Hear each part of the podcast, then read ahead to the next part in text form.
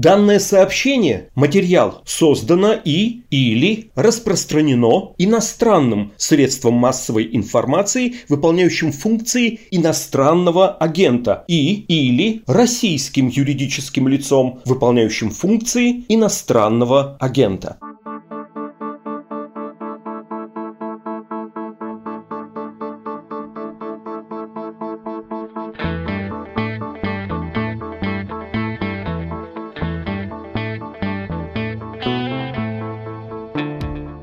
Всем привет! Вы слушаете еженедельный выпуск «Что случилось?» о политике. Каждую субботу мы собираемся в студии, чтобы обсудить, как и чем жила российская власть на этой неделе.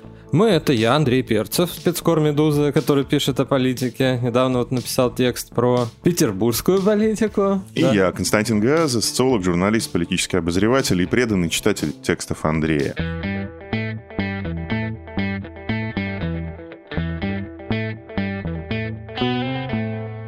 Скажи мне, пожалуйста, в тот момент, когда ты услышал про то, что губернатор Дюмин все-таки выдвигается на второй губернаторский срок, подал документы на этой неделе, почувствовал ли ты облегчение или наоборот, ты почувствовал некоторое сожаление, потому что ты предрекаешь транзит, я как бы за тобой в очередь стал ага. на эту тему, а Дюмин считался по крайней мере, до этого лета считался одним из преемников. Ты назвал историю про общефедеральную часть списка «Единой России» и историю со съездным антитранзитом. Кстати, опять тебя обокрали, и слово пошло. Да? То есть оно теперь везде. И пул номер три, и Низыгорь все пишут про антитранзит.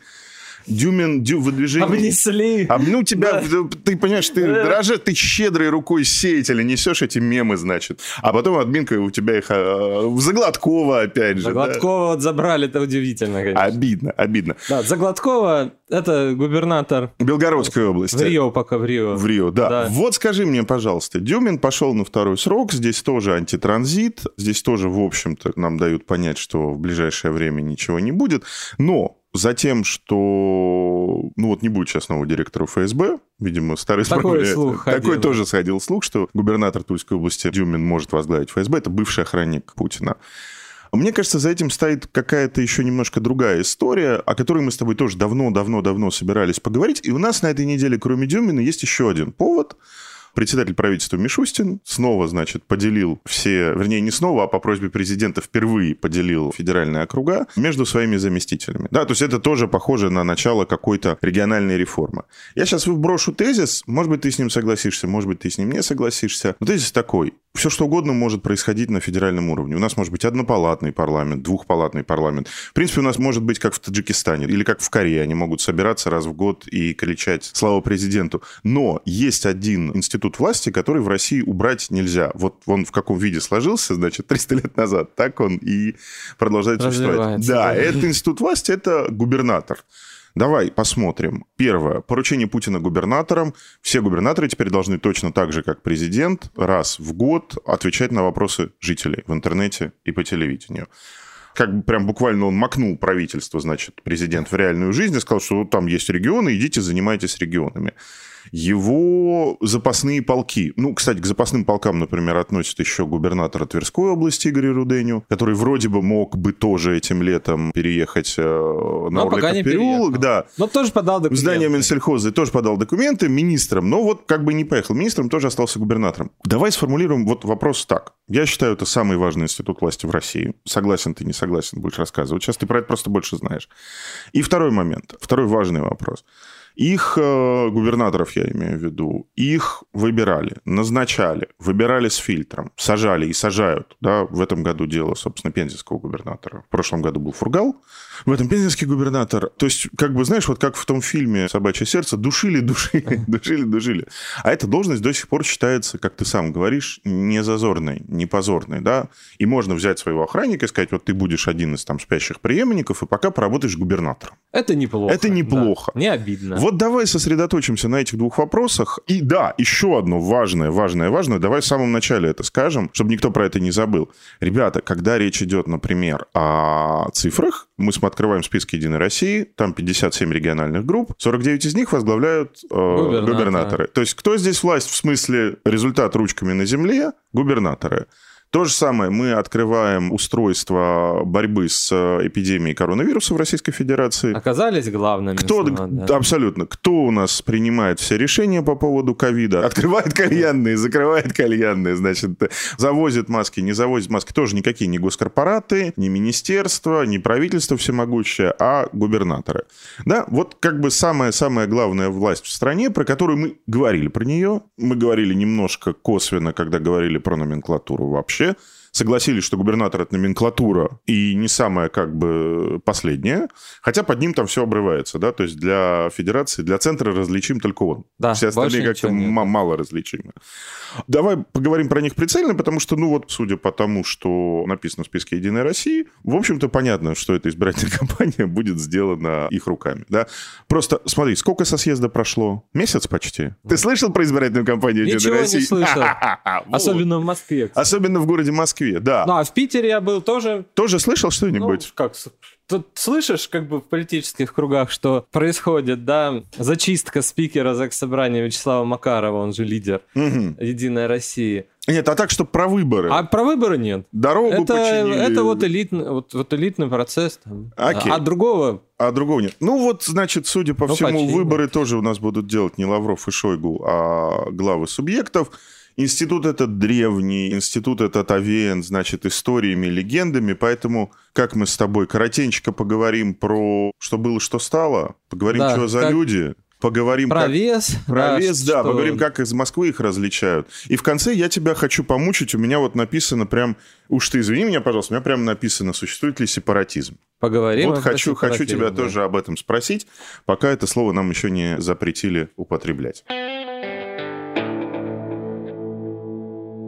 С царских времен, наверное, историю все-таки мы не будем губернаторские начинать, да. Лучше начать с новейших времен, да, то есть со времен где-то, да, вот распада Советского Союза, появления в РСФСР первых выборов, э, вот этого всего.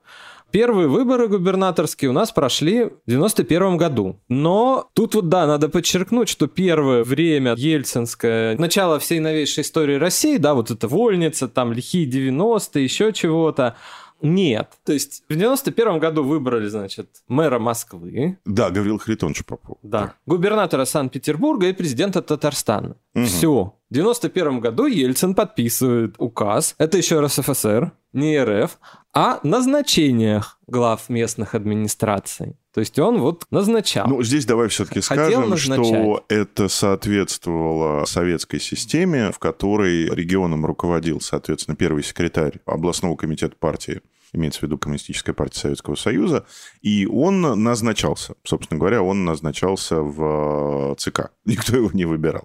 То есть тут Ельцин свободы-то особой не ввел. Выбирать глав предложил Верховный Совет. Везде. Еще до, раст- до расстрела. Да, РСФСР. Мгм.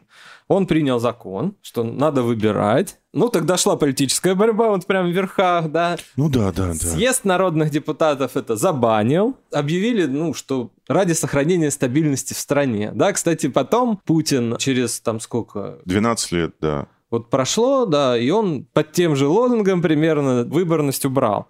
Но это был мораторий. В принципе, вот Верховный Совет принял закон, вроде как главы выбирались, но Ну, не вы- пока не но не выбирались. выбирались. Но не выбирались, да. Да, значит, какие-то регионы в 93-м году часть решили выбраться, да, наплевали на мораторий, выбрались. Не очень много регионов. Потом в 95-м году Ельцин уже, значит, ввел выборность. И с 95-го года более-менее главы начали выбираться. И как раз вот в то время появились те самые тяжеловесы, да, региональные, часть которых дотянула даже до середины нулевых, начала десятых, а Евгений Савченко в Ну, Белгороде, да, да, вот, собственно говоря. был- От Ильича до Ильича без инфаркта и паралича, как Да, говорили о убран. Микояне. буквально вот в прошлом году, да, то есть вот в то время они появились, да, эти тяжеловесы, и до сентября 2004 года они выбирались. Да, для ельцинской администрации это была ну, проблема, потому что часть это были ну вот красные директора, то есть как бы коммунисты взяли власть. Ну, да. ты- это все-таки чуть-чуть уточним. Это часть были красные директора, а часть вроде Строева это были, собственно, те самые первые секретари обкома. Да, бы- бывший, Ну, как да, бы. пе- первый секретарь. Схема, которая работала как в республиках, СМ, случае Азербайджана и Казахстана, да, так, Так и, и- так и в регионах Российской Федерации. Да, то есть пришли к власти власти, опять же, бывшие коммунисты. Либо там хозяйственники, либо партийцы. Ну, как правило, бывшие первые секретари обкомов и перемещались на посты лидеров КПРФ, но там была сложная история, связанная с тем, что, например, Строев, спикер Совета Федерации, грубо говоря, ну, то есть она, очень, она простая на самом деле, связанная с тем, что губернаторы начали избираться примерно с конца 95 -го года, и они начали формировать Совет Федерации. Из них, да. То есть у них к измерению власти, связанному с конкретной территорией, понятно, ну, политически, может быть, там Строев был известный человек, но Орловская область — это не Тюмень, не Ханты-Мансийск. Но их статус как бы уравнивал тот факт, что у них была своя палата в парламенте. Да еще как бы не просто палата, а вообще верхняя. То есть палата, которая принимает решение о войне. Ну, То есть губернаторы были частью федеральной власти, как бы да. напрямую. Признанно. Да. Факт. Ельцин боролся, да, губернаторский пост, кстати, считался тогда важным.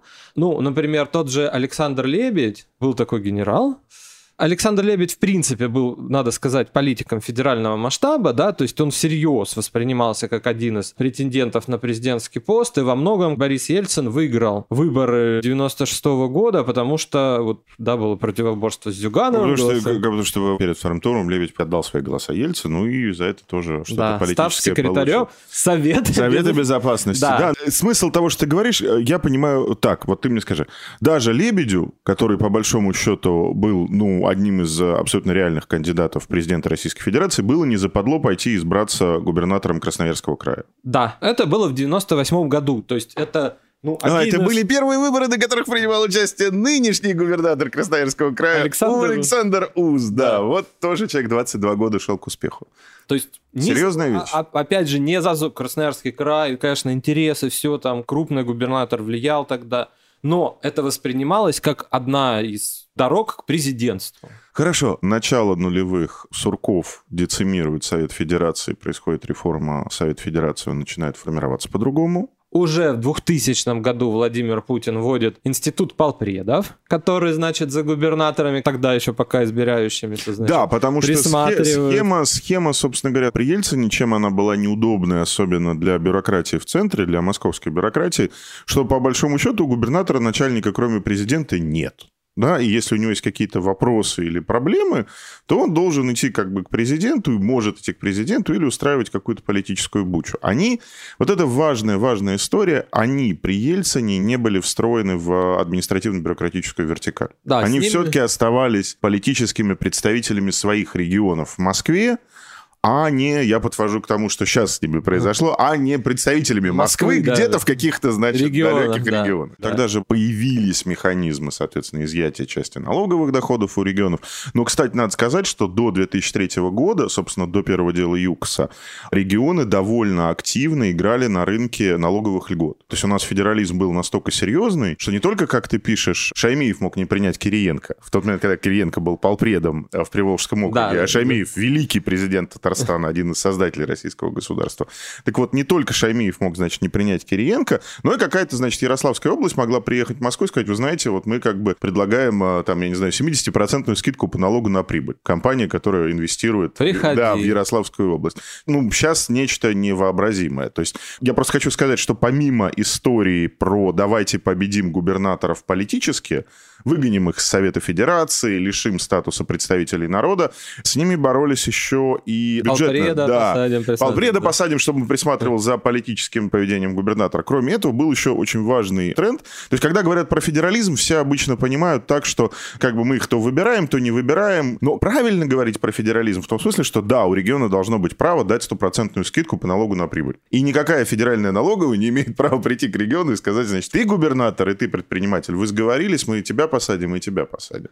С этим боролись долго. Это удалось победить только с э, окончательным вот утверждением текущей, условно говоря, общей бюджетной конструкции, что случилось где-то в 2006-2007 году. Да, у регионов много забрали. О, и в смысле полномочий, и в смысле денег. Да, да, если мы к деньгам еще, была важная штука такая, выдача лицензий на месторождение, да, то есть у губернатора был второй ключ он мог забанить, да, вот человек договорился вроде бы, что куда-то он приходит, да, там. А что потом, они просто полномочия забрали по, да, по нет, недрам? больше... А, просто недра, недра, просто что федерация. все ушло, да, то есть все, и... ключ. Мимими. Хорошо. Переходный период 2004-2000. Вот это веха. 2004 это... Да, период 2004-2012, когда происходит три вещи, насколько я понимаю. Первое, переопределение портрета губернаторского корпуса. То есть Кремлю впервые в голову приходит простая мысль, что если они теперь не избираются, а я их назначаю, они должны быть каким-то образом, ну, типовыми. То есть, да, ну, ra- разная мода. да, Да, да, то есть они должны обладать примерно одинаковыми компетенциями, потому что они будут заниматься примерно одними и теми же делами.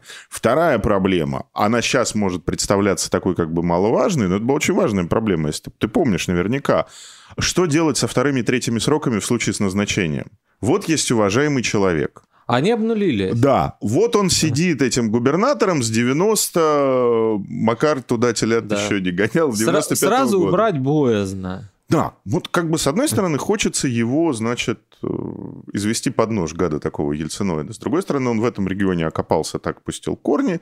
И вот ты как бы говоришь, все, тебя больше не выбирают. И что с ними дальше делать? И была очень долгая вот эта история с тем, что им обнуляли сроки, их отдельно переназначали, их не переназначали, потом было использовано по Лужкову, ну, не по нему первому, вот это терминальное полномочие. Его что же не было у Ельцина? Утрата доверия.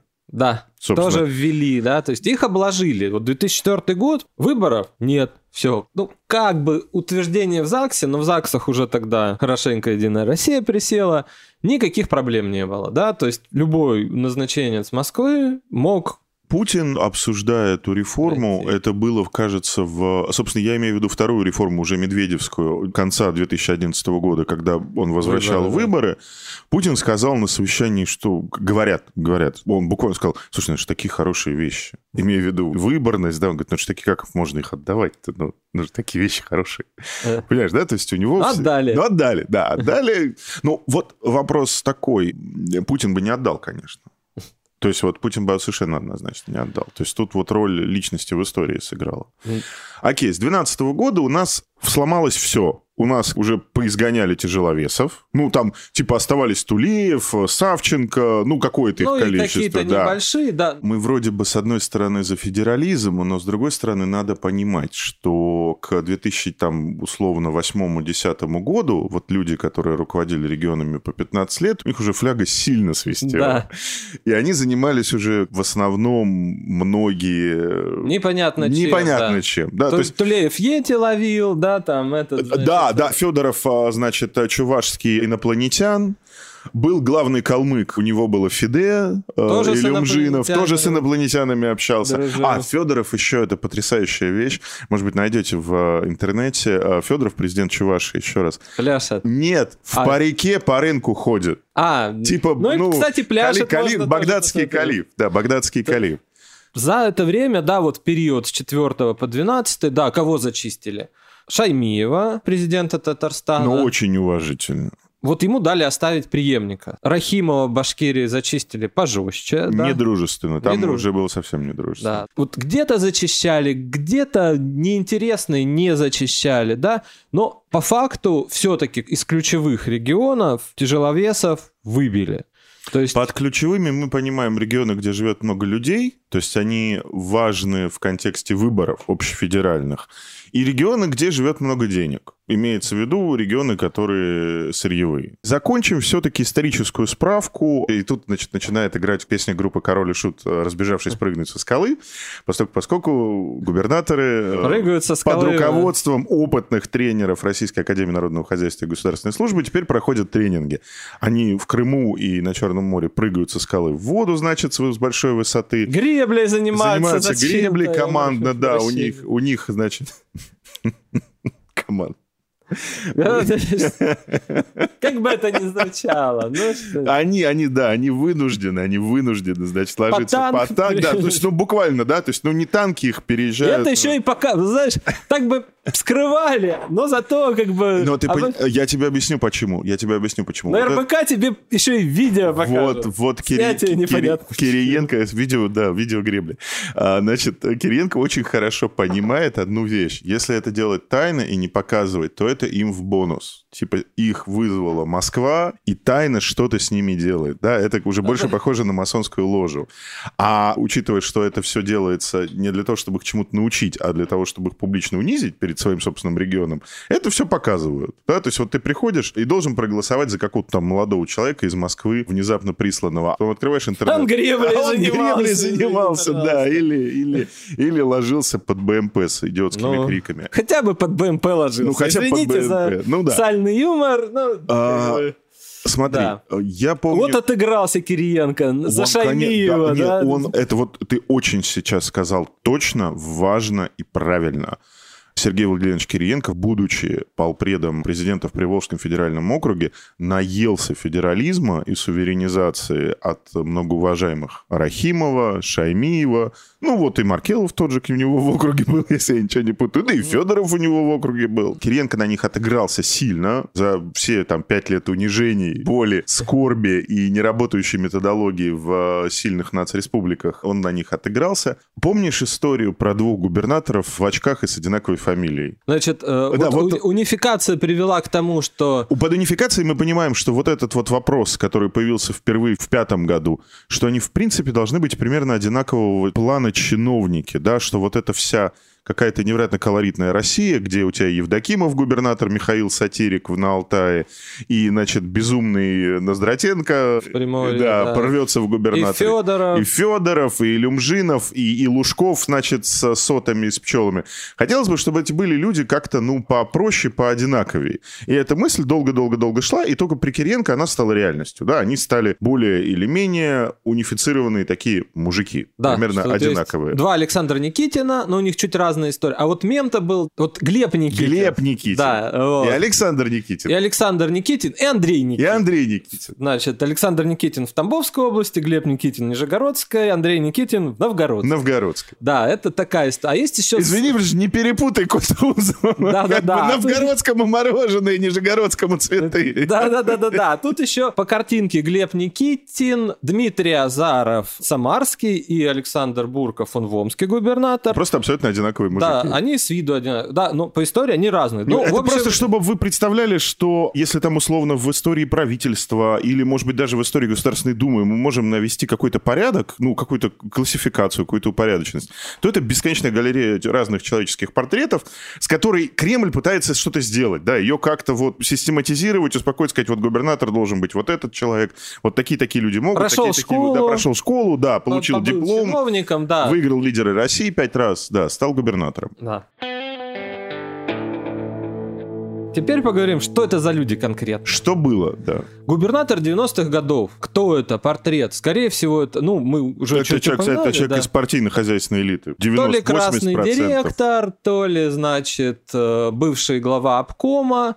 Ну, были и авторитетные предприниматели уже. Э, Ну и, были, ну и были такие исключения, как Борис Ефимович Немцов. Да. который не представитель партийно-хозяйственной элиты, к Советскому Союзу отношений не имел физик, ученый, стал э, на волне демократических перемен в 95-м, по-моему. Я думаю, что он еще был назначен. Раньше. Там а, вот, его то есть, Ельцин да. назначил. Да, а но он То есть- выборы выигрывал там. Выборы, да. Выборы, Да, да. То есть это вот как бы вот абсолютно разные люди. Но э, Немцов это, это исключение. У такой был Немцов, такой был Миш Прусак. Это как раз в Новгороде. В, Но- в Новгороде как раз тоже он был примерно из этой страты. А остальные, да, это в основном все-таки, ну, советская еще номенклатура, так или иначе. Ну, кстати, так как это были партийцы, политруки, Но люди очень быстро приспособились. вот, они умели общаться, то есть они были такие как бы живые, да, что называется. То есть вот... э, Я тебе расскажу историю. Мне ее рассказывал, по-моему, Владимир Рыжков на каком-то эфире на «Дожде», значит, про 93-й год. Когда стало понятно, что, в общем-то, вот эта вот московская, значит, э, борьба за право парламента никому не нужна. Это причем стало понятно из кабинета Черномырдина. Это был, соответственно, как сейчас называют конференц-колл губернаторов, назначенных еще. А Рыжков был помощником Черномырдина в тот момент.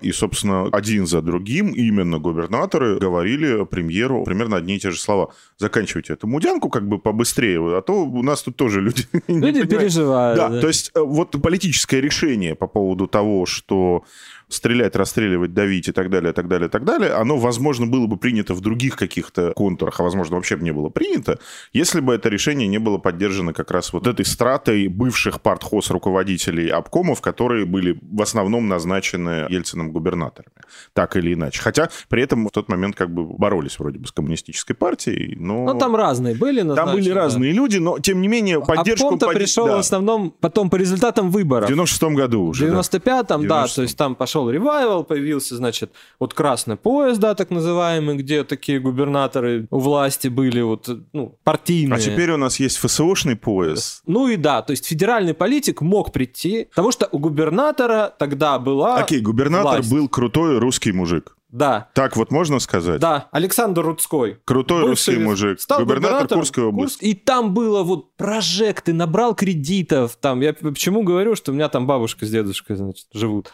Чего только не было. Пиарился, ездил, значит, куда-то за границы, там каких-то коров мы привезем, да. Область почти разорил. Набрал всего каких-то полубандиты там, вот, вот чего только не сделал. Ну, был же, да, вот. Был яркий человек. Да. Вологодский губернатор Позгалев тоже такой сильный, очень авторитетный человек. А Не говоря уж про упомянутых уже Шаймиев, Татарстан, Рахимов, Башкирия. Строев тот же самый, который, тем не менее, спикером-то еще сидел, уже не будучи, по-моему, губернатором. А, Хорошо. Борьба которая пошла вокруг этих самых крутых русских мужиков, ставших губернаторами после четвертого года, но тогда не было какой-то одной специфической породы, из которой делали губернаторов. Пробовали. Вот, смотри, я помню, мы сделали с э, коллегами в Ньюсвике заметку, уже как бы близко, по-моему, конец восьмого, начало девятого, с портретами разных типов губернаторов. И я помню, мы тогда их насчитали четыре. Первый тип, самый яркий, это были бывшие генералы, соответственно, Лебедь, э, Шаман, Шпак в Владимир Рязани, Шаманов, Шаманов, Ульяновский, в Ульяновске, да. Их было какое-то прям количество. Второе – это чекисты, то есть люди прямо с каким-то, значит, э, спецслужбистским прошлым. Третье – уже появлялась порода назначенных просто чиновников, Какие-то, да. Какие, вот которых, значит, ну, там человек там туда-сюда. И появлялась тогда, потому что уже пошла история про кадровый резерв Медведева, появлялась новая вот эта вот, собственно, молодая поросль, которая потом, собственно, и стала вот этими вот э, губернаторами молодыми технократами. И на самом деле, если посмотреть на значение этих людей, а потом открыть список кадрового резерва Медведева, то, в общем, окажется, что в основном они все там в том или ином виде уже присутствуют, да. Начали избавляться от крутых русских мужиков. Ну, как-то унифицировать, вот пробовали по-разному. Каких-то, значит, то ли партийцев пихали, и прокурорских, вот на Алтае был такой губернатор Карлин, то, значит, каких-то вот из госкорпов, типа РЖД был Мишарин в Свердловской области, да, пытались. Вот Можно я еще про один тех- эксперимент расскажу и вернемся к людям? Эксперимент, связанный как раз вот не с политическим исправлением природы губернатора, да, что губернатор должен перестать быть крутым русским или не русским мужиком, а должен стать, ну, обычной московской такой тварью в дорогом галстуке. История, связанная с деньгами. Когда Путин стал премьер-министром в 2008 году, у него же был друг. У него было два больших друга. Ну, в принципе, у него все были в правительстве его друзья, но у него было два таких немножко соперничающих друг с другом человека в близком окружении. Это Козак и Кудрин. И Путин сказал, ты, Кудрин, очень плохо... Оба были вице Оба были вициками. Путин сказал, ты, Кудрин, очень плохо занимаешься развитием регионов, не даешь ты им денег. Путина вот эта мысль, что мы, значит, земле что-то не додаем, она у него как Правда, бы... мы забираем у нее. Да, то есть он, А- он а- как бы, да, его, его не интересует при этом, что мы с земли как бы все уносим, как абсолютно, что федерация себя ведет как саранча в смысле доходов региона. Но у него все время мысль, что что-то мы туда не додаем, что-то мы не довкладываем. И он сказал, Кудрин, ты как бы хороший парень, министр финансов, вице-премьер, но ты регионы не любишь, не любишь ты давать деньги. Поэтому деньги для регионов будет распределять другой великий вице-премьер Козак. Эти полномочия были отданы Минрегиону, были отданы Козаку. И был он королем российских регионов. Это я к разговору, подвешивая к тому, с чего мы начали, что куда зайдет нынешняя, значит, региональная реформа, затеянная председателем правительства Мишустиным. Козак был королем регионов полгода, потому что случился кризис. И в декабре восьмого года Давать было Кудрин, понимаешь, вот Кудрин, вот такой друг, в общем, друг его, Козак, отношения такие. Он пишет Путину письмо, что, значит, учитывая, что кризис, и, ну, в принципе, сейчас деньгами-то профессионалы должны заниматься, заниматься, как бы, а вот не вот всякие. Давайте мы заберем все бюджетные полномочия по регионам у Козыка с 1 января. И резолюция Путина, вот типичный Путин, прям вот Путин классика. Ну, не с 1 января, а с 1 марта. То ли, то ли с 1 марта, то ли с 1 апреля. То есть, не, не обидел никого. не обидел. То есть были, были попытки вытащить и создать где-то в Кремле, внутри правительства, какой-то центр управления этими людьми, вот который бы занимался только-только ими. Но сейчас вроде бы Госсовет такой должен быть центр. Задумывался, да, Но что на вот- самом деле нет. Но на самом деле Да, это их сборище. Когда Изме- ушел последний русский крутой мужик из губернаторского корпуса? Евгений Савченко, ушел в прошлом году. До да. него какие-то были... Тулеев. Тулеев, да, да. Слушай, ну, вообще Тулеев в 90-м году еще в президент России баллотировался. Ну, Маркелова убрали не так давно, в принципе. Но Маркелову недружественно. Да, ну его сначала ему пообещали сенаторство, а потом посадили. Да, вот это было не очень хорошо. Ну, они все-таки вот крутые русские мужики оставались больше в регионах таких как бы не самых. Экономически и Да. демографически не очень интересных, по большому Вроде счету. Белгород сильный, с другой стороны, вот он как бы... А кто? Ну вот Савченко, да, там. Ну да. Но это какие-то исключения. Либо регион непривлекательный, типа Мариэл, да. И как-то вот получилось, да, что те, кого назначают, многие, да, вот многие, губернаторы, это не только федеральный центр, как саранча там, забе- а еще приезжает губернатор И команду привозят. и привозит саранчи. команду, да, то есть, ну вот самый такой вопиющий, наверное, был пример, это был назначен Николай Колесов, я так понимаю, он немножко такой растеховский. как бы, Амурская область. персонал, да, в Амурскую область. Ой, да. сейчас тебе расскажу, как его сняли. И чем он прославился, и был, кстати, убран очень быстро, да, что он затеял э, ремонт кабинета стоимостью 150 миллионов рублей. И очень быстро он как бы был удален, и все. Вот, вот это философия. Рассказываю, рассказываю тебе историю.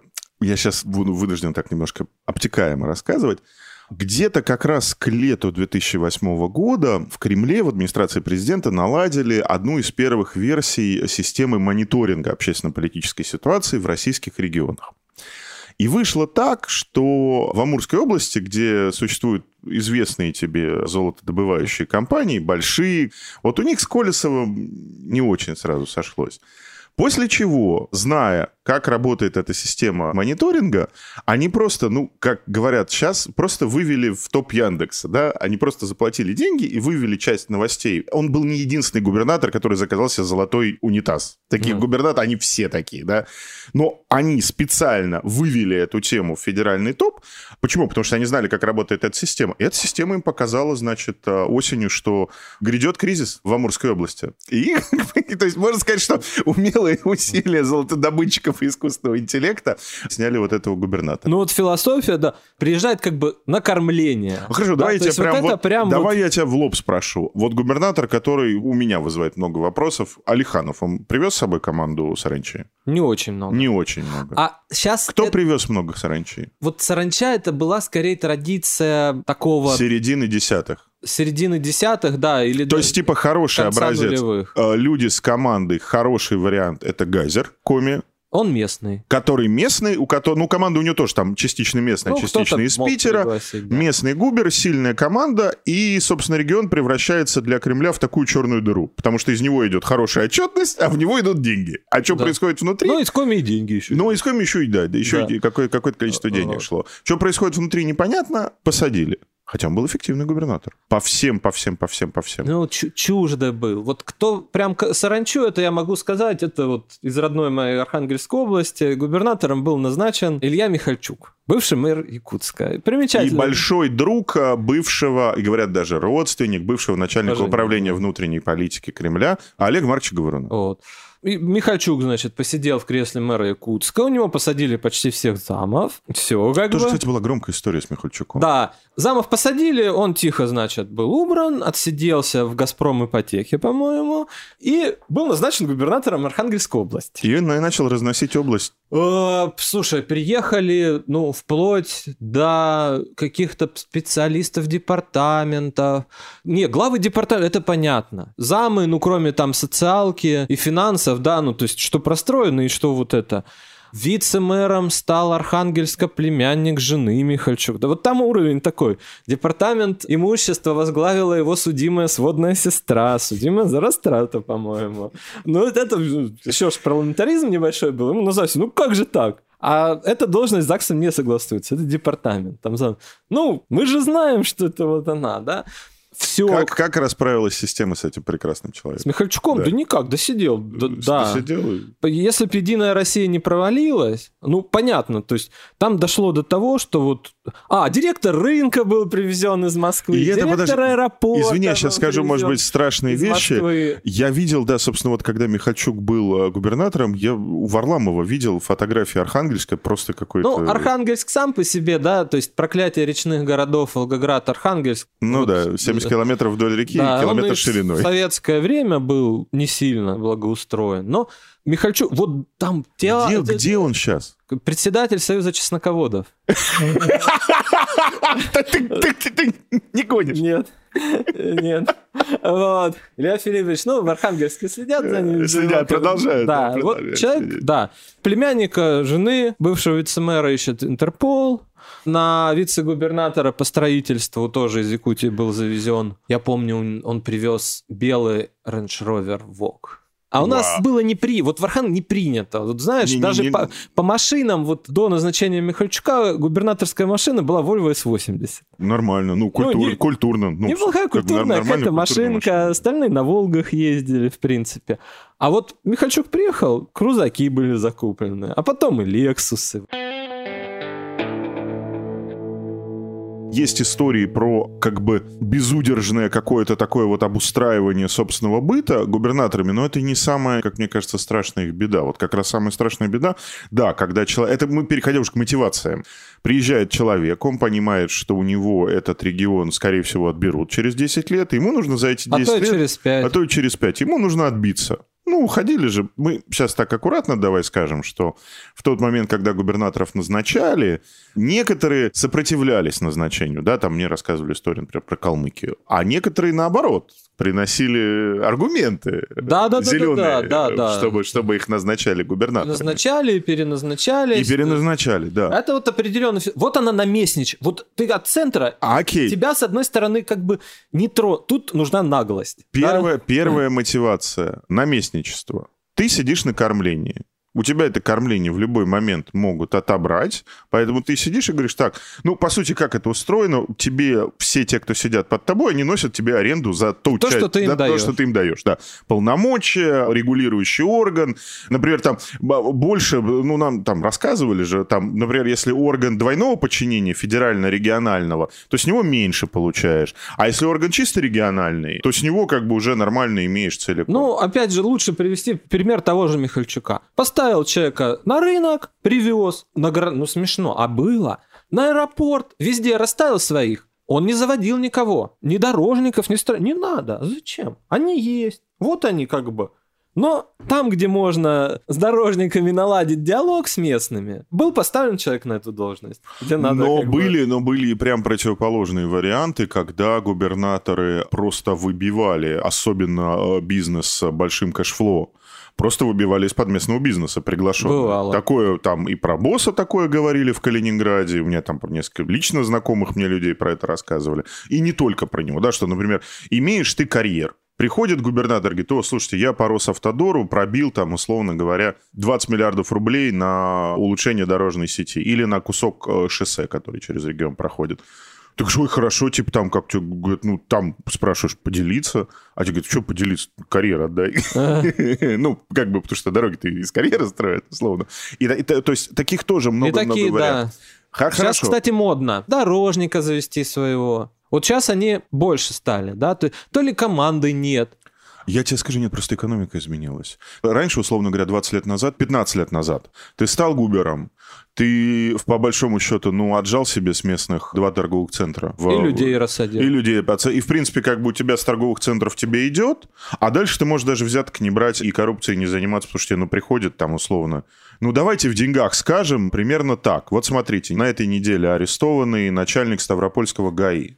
Его арестовали на основании большого количества писем его подчиненных в администрацию президента. И по данным этих писем, они выявили, что в год ему приносили примерно 20-30 миллионов рублей подчиненные. То есть на круг, учитывая, что у него был еще другой бизнес, кроме того, что ему заносили просто штрафы с улицы собраны. То есть это номера, это то, это все, это пятое, это десятое. Ну вот, грубо говоря, у такого человека в год получалось примерно миллион долларов. Серьезный губернатор – это губернатор, который в год поднимает десятку. Окей. Вот десятку, как бы сейчас просто нет такой экономики, чтобы ты с э, розничного бизнеса, потому что розничный бизнес сейчас тоже весь московский, ты придешь к магниту, скажешь, я у вас лицензию отберу, тебе скажут, ну, мы тебя посадим. Это уже не шутка, раньше так нельзя было.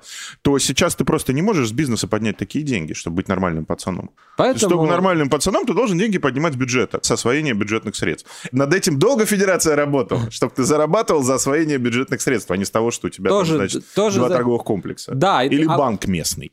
И получается то, что вот те наместники, они были-то повольней. Несмотря на то, что он из федерации, Ну, он потому что может и борзыми щенками, и гусями, значит, Да. и уточкой, и так, и так, и ну, сяк. еще какая мотивация? Рост.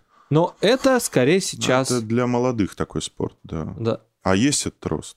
Ну вот смотри, вот эти четыре мушкетера, как они себя называют, значит, Алиханов, Миронов, Дюмин, Воробьев. У кого из них может быть рост? У Воробьева может быть. Хотя он на такой позиции... Хотя с губернатором Московской области очень сложно на рост пойти. Это вице-премьерская должность как минимум. А по деньгам... А по деньгам вообще, то есть ря- рядом ничего не стояло. Ну, а какая Дюмин, тогда директор ФСБ, президент. Ожидаю. Да, непонятно. Но тут как бы Алихан- Миронов ничего. Ну, не, ну, Дмитрий ну, Миронов, ну, может, министром внутренних дел заберут, а может, и не заберут. Ярославского. Непонятно. Да, Непонятно. человек- Алиханов, ну вот, может, только Алиханов куда-то вырастет оттуда. То есть все равно, а какая у людей мотивация? Наместничество. Нет, есть еще одна мотивация такая, как бы, это, я не могу сказать, что они, ну, это как Или бы... пересидеть. Нет, есть мотивация «я тут навсегда». Когда ты получаешь регион уже ближе к пенсии. И это для тебя не входной билет, а выходное пособие. Ты приходишь, и ты понимаешь, что, в принципе, я здесь могу проработать, ну, мне там типа 50 или 60. Я здесь могу поработать, соответственно, еще там 15 лет. То есть до конца своей, в общем-то, трудовой биографии. То есть это не значит, что я буду себя обижать, но я буду делать так, чтобы, ну, осталось. Чтобы Да. меня потом люди как-то вспомнили, что вот там этот сделал, там, я не знаю, театр отремонтировал, музей здесь построил. Они вырастают, такие люди есть. Даже среди молодых такие люди есть. Бывают, да. Ну, плюс еще Но как тут уже мотивации... отри- Это вот типа как вот этот фильм, значит, «Два дня» с Бондарчуком где играет Бондарчук, он играет замминистра экономического развития, он приезжает в какой-то регион Центрального федерального округа, значит, там музей, усадьба, великий писатель, смотрительница усадьбы, они любят друг друга, он бросает Москву, бросает пост замминистра, и, значит, везут его в Кремль, и он там выбивает себе назначение губернатором в этот регион. И он там остается, потому что он хочет этим заниматься. Это исчезающий, к сожалению, Этого мало. жанр, но такого рода вещь... Мы с тобой недели две назад обсуждали, что жалко, и Архангельск жалко, там есть чем заняться, да, и ту же самую Белгородскую область, в общем-то, жалко, потому что там тоже есть чем заняться. И в Ивановской области, в принципе, тоже, да. Что-то можно, да. То есть это вопрос того, что тебя туда отправляют, и если ты как бы нормальный мужик, у тебя нормальная мотивация на достижение какого-то ощутимого результата, то ты можешь в регионе сделать. Потому что вот эта тема, что где-то это кто-то это рассказывал про друга губером назначили, я примерно знаю, кто и про кого. Говорит, ну вот как ты себя чувствуешь? Слушай, я все могу. Сказал вновь назначенный губернатор. Да, то есть это важно, потому что ты в Москве замминистра, зампред правительства, ты все А время тут чей-то зам. фигура, да. да. А тут Тебя ты номер показывают по один. телевизору. Тут ты отвечаешь за все. Да. Вот, то, что сказал Уйба, губернатор Коми, Путин. людям, я здесь Путин. Он ведь на самом деле выдал э, самую страшную тайну путинизма. Потому что губернатор — это, конечно, фрактал Путина. И вот эти все поручения, проводите прямые линии, они, конечно, ну, то есть Путин говорит, ну, как бы да, это мои вот, ну, как бы аватары, да, вот да. Ну, было... Может быть, ещё, такая, знаешь, может быть такая мотивация. От, ответвление такая небольшая как бы кишка, когда ставили большого человека присмотреть. Как, например, вот Гордеева, да. Или это, или, или, или, или, собственно, область, упомянутый, упомянутый Табы Хамид. То Да. же самое, которого поставили, посмотреть, чтобы как Вот бы... сейчас что-то произошло, какого-то убрали бугра Да, крутого, да, да. поставили большого человека Надо какого-то со да. связями. Надо да. присмотреть. Хорошо, есть мотивация кадрового роста, есть мотивация, ну, типа, Наместник. ну, типа, 5 лет просидел, десятку в год, 50 лямов, ну, долларов. Покормился. Ну, нормально, Вот. что, нормально, хорошо, как бы, да, за 50 лямов можно себе купить еще одну должность уже в Москве какую-нибудь. Типа там зам, зам директора федерального агентства, значит, речного транспорта, что-нибудь вот такое вот. Третья мотивация, это моя последняя работа, я хочу, чтобы как бы осталась память. И четвертая мотивация, уважаемые люди попросили посмотреть, чтобы не упало. Ну, Да, как бы- как, а как им откажешь? а как им откажешь? Тоже да? мотивация. Ну, как бы да, едешь, едешь в регион. Когда мы говорим про губернаторов Кириенковского призыва, мы какую мотивацию имеем в виду? Вот эти люди, которые объединены вот этим странным, бессмысленным знаменателем Школами, да. молодой... те- А, сейчас нельзя говорить технократ, ты меня учил, надо сейчас говорить... э, Управленец новой Управленец новой волны, да. Вот, вот люди, объединенные, значит, вот этим знаменателем управленец новой волны, у них какая мотивация? Воровать им не дают, потому что их сажают. Их сажают. Ну, слушай, пока Этих из нет. новой волны никого не... Посадили, можно там это... Кого посадили? Либо чуждых системе людей, как Белых. Да, вот надоел, его просто посадили, да, сейчас и новый уголовный... Никита Белых, бывший губернатор Кировской области, бывший лидер СПС, Союза правых сил, партия такая была. Окей. а, Или Ста- Старожилов Маркелов, кто там еще. То есть это какие-то люди, которые, ну, случайным образом возникли, да, вот, Ну, Гайзер не Мест- случайно, не не- случайным ну, образом. местный был. Это еще тогда Для прорастали. меня кейс Гайзера абсолютно, абсолютно был решающий в том смысле, что я на этом примере понял, что не существует такой истории, что я для вас делаю все KPI, а вы меня не тронете. Да. То есть губернатор, с одной стороны, номер один, он распоряжается, в случае Гайзера, может, нет, потому что он был аватаром группы. Вообще он финансист, это не лидер определенный, она такая вот, как бы, нельзя даже сказать, кто там прям совсем главный, ну, определенной группы, которая научилась управлять регионом, научилась выдавать результат Единой России. Научилась выдавать все KPI, Да. ставя... О, извини, пожалуйста, Гайзер я специально проверял по сайту Кремля. Каждый год, раз в год его принимал президент, он докладывал все дела. В регионе любили. Типа, вот, живет здесь. При этом а, нет же ведь истории, типа, там же не было никаких цапков. То есть там не было ничего такого, что, а, выехало, значит, 100 Ужас, человек да. следственной группы ФСБ в регион, там, Ужас значит, да-да-да, да, да. тут с одной стороны лагерь для педофилов, с другой, значит, э, крематорий губернаторских. Ну, то есть там не было никаких колхозных тюрем в Узбекской ССР. Ничего не Ничего не было. То есть все, что там было, это очень осмысленное расхищение, о, осмысленное в смысле, ну, в масштабах осмысленное, э, расхищение бюджетных средств. И то в небо... Ну, ка- в осмысленных масштабах. птицефабрики. Да, да, там. то есть, ну да, там, ну да, ну да, ну да. Вот. Это не выполняется, да. Но как бы ты номер один, да, вот реально человек может ощутить власть. Они меняются, да. Когда ты главный, тебя по телевизору показывают, значит, едешь ты в район, там тебе накрывают стол, там Ну, люди, ну, люди тебе кланяются, да, Да, буквально. то есть с тобой вот ты дал, ты взял, там, значит, они же до сих пор тарифы распределяют. Это важно. В смысле не то, что прям под ними, где вот регион там богатый, тариф распределяешь. Ты говоришь, как тебе пришло? Ну, Ну ты да. говоришь, а я, давай подумаем. Вот, да, то есть это вот есть. То есть ты вот прям... Давай ты сейчас объяснишь все, что ты сказал. Что? ТГК к тебе пришло. А, ну, тарифы у нас, да, вот... Тариф э, имеется в виду на... Утверждают воду, значит... Воду, свет, электричество Электричество, тепло у нас утверждают регионы, комитеты. Там есть департамент тарифы цен или комитет. То есть, ну, губернатор занимается. Хочется производителю некой да, услуги хорошо взять. Ты должен с губернатором договориться, чтобы Чтоб тариф тебе был... электричку дали там. Да, нормально. Нормально.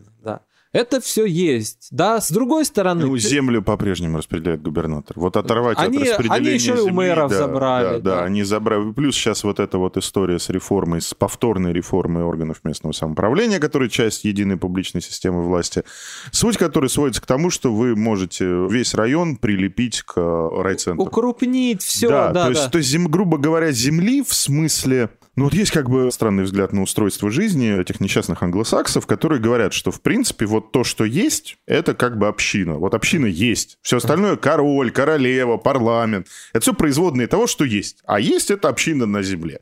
Вот у нас нет. У нас как бы есть Кремль, есть губернатор, а под ним ничего нет. И дальше он может нарезать себя как хочет. Будут общины, будут общины. Не будет общин, будет один большой. То есть можно, в принципе, сделать весь субъект городом Свердловском. По Ну, закону. В теории можно. Минус федеральные и региональные заповедники и особые теории, культурные наверное, зоны. такое можно, да. И тут, И конечно... федеральный лес. вот конкретно серая зона, которая под губ... она чуть ли не больше, чем в 90-е. Земля, это, это хорошо, тарифы. Это, это хорошо, это хорошо. Да, то есть уже у тебя нет мэров, которые тебя обижают, да, там. А есть зам по столице, да. Да, за, за, все, вот все под тобой. Ты Но... ведешь к тому, что по идее Но... должна бы быть мотивация кормления, да, наместничество. Сел, экстрагируешь ренту из региона.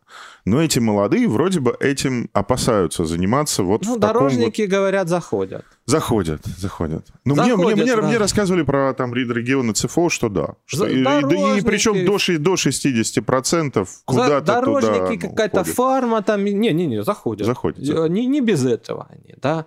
Вот они не, тоже не без этого. Но, опять же, у тебя вот, да, про Единую Россию мы вспоминаем, ты ручками, выборы под тобой. У тебя есть KPI, да? Э, ну да, то есть, возвращаясь к тому, с чего мы начали, если 85% региональных групп Единой России на выборах в Государственную Думу возглавляют губернаторы, то власть в стране они. Они, да. Но с другой стороны, тебя в любой момент могут снять. У них же нет иммунитета.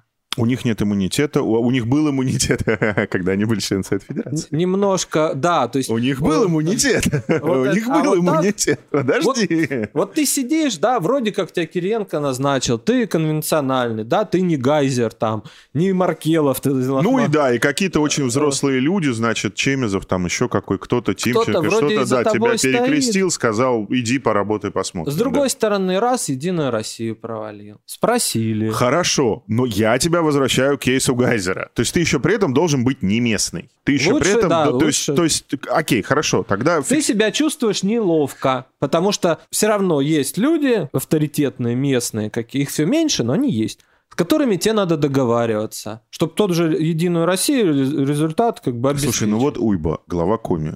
До этого, по сути, создатель Федерального медико-биологического агентства. Сильный чиновник, не коррумпированный, ну, по разговорам, когда он здесь работал в ФМБА.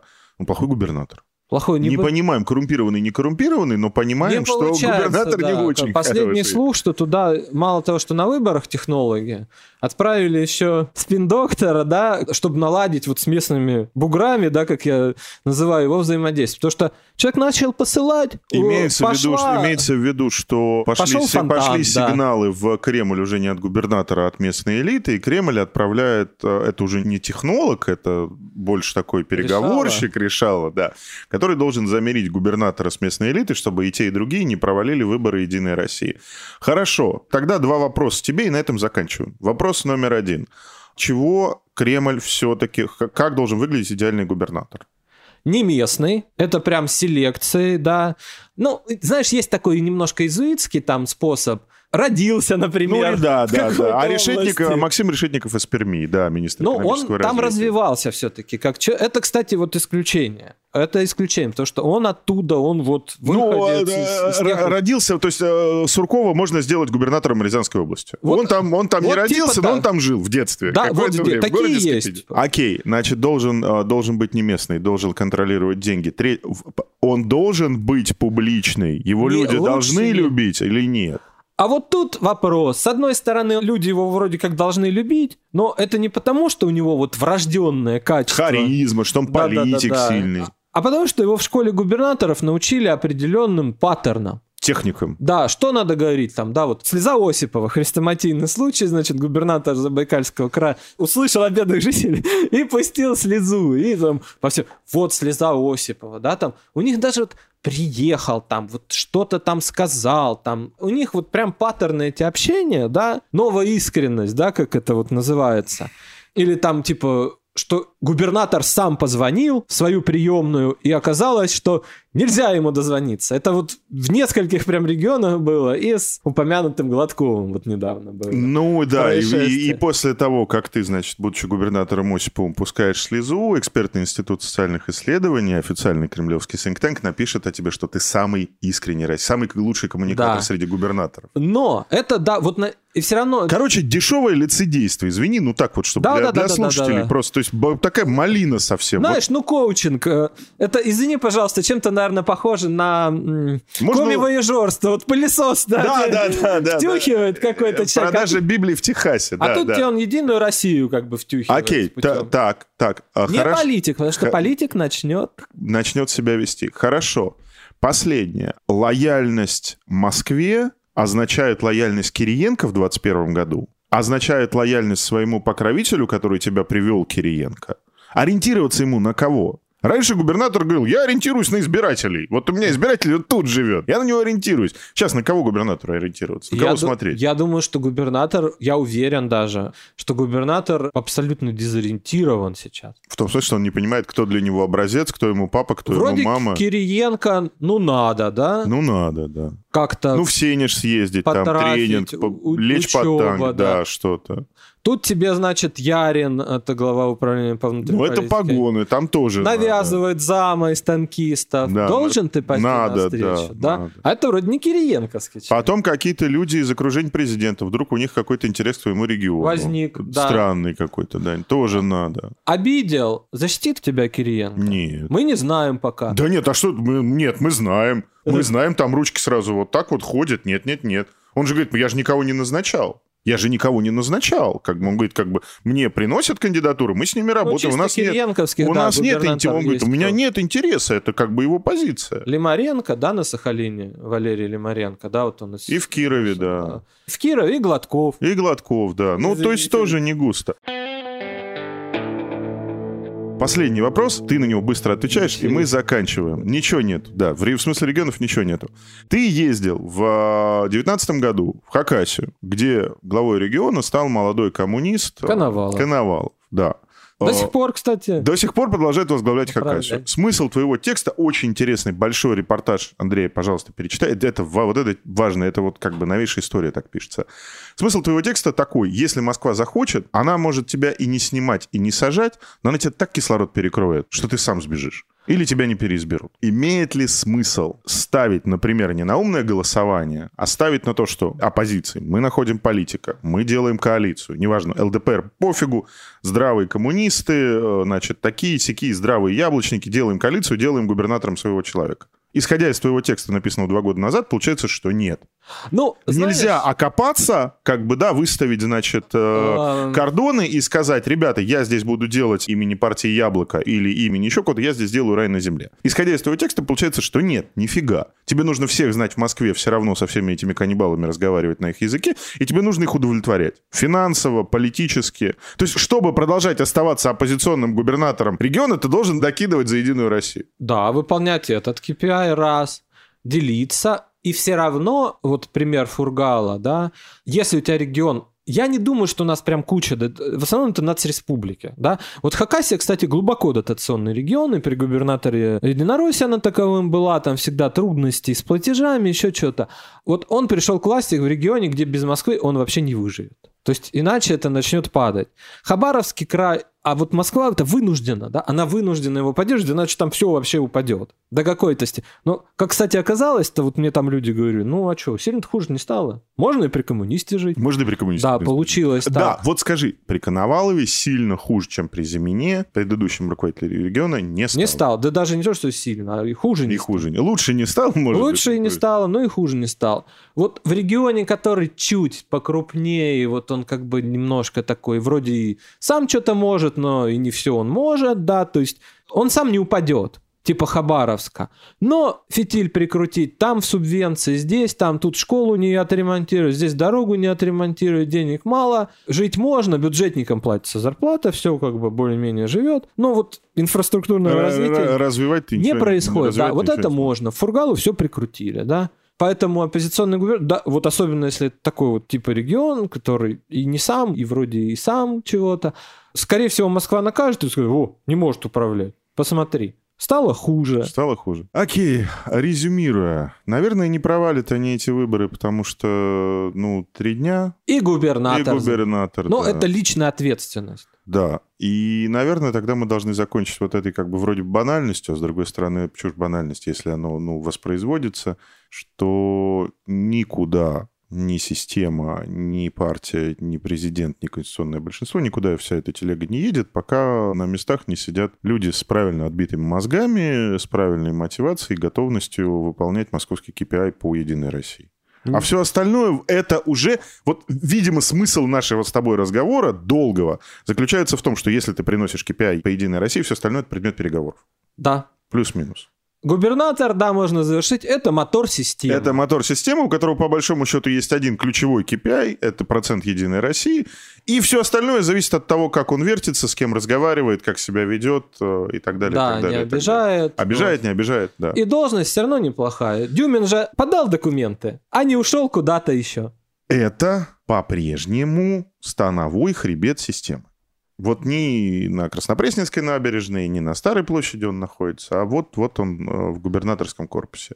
И, видимо, пока в губернаторском корпусе не начнутся какие-то брожения интеллектуальные, хотя Кремль делает все просто усилия, даже бы они там не начались, видимо, и в стране никаких особых перемен не будет до этого момента.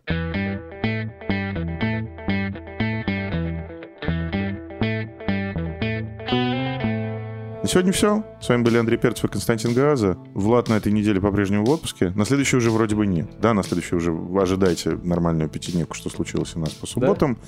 Пишите, что думаете об этом подкасте, предлагайте темы, задавайте вопросы по электронной почте подкаст собачкамедуза.ил. Пока-пока. Пока.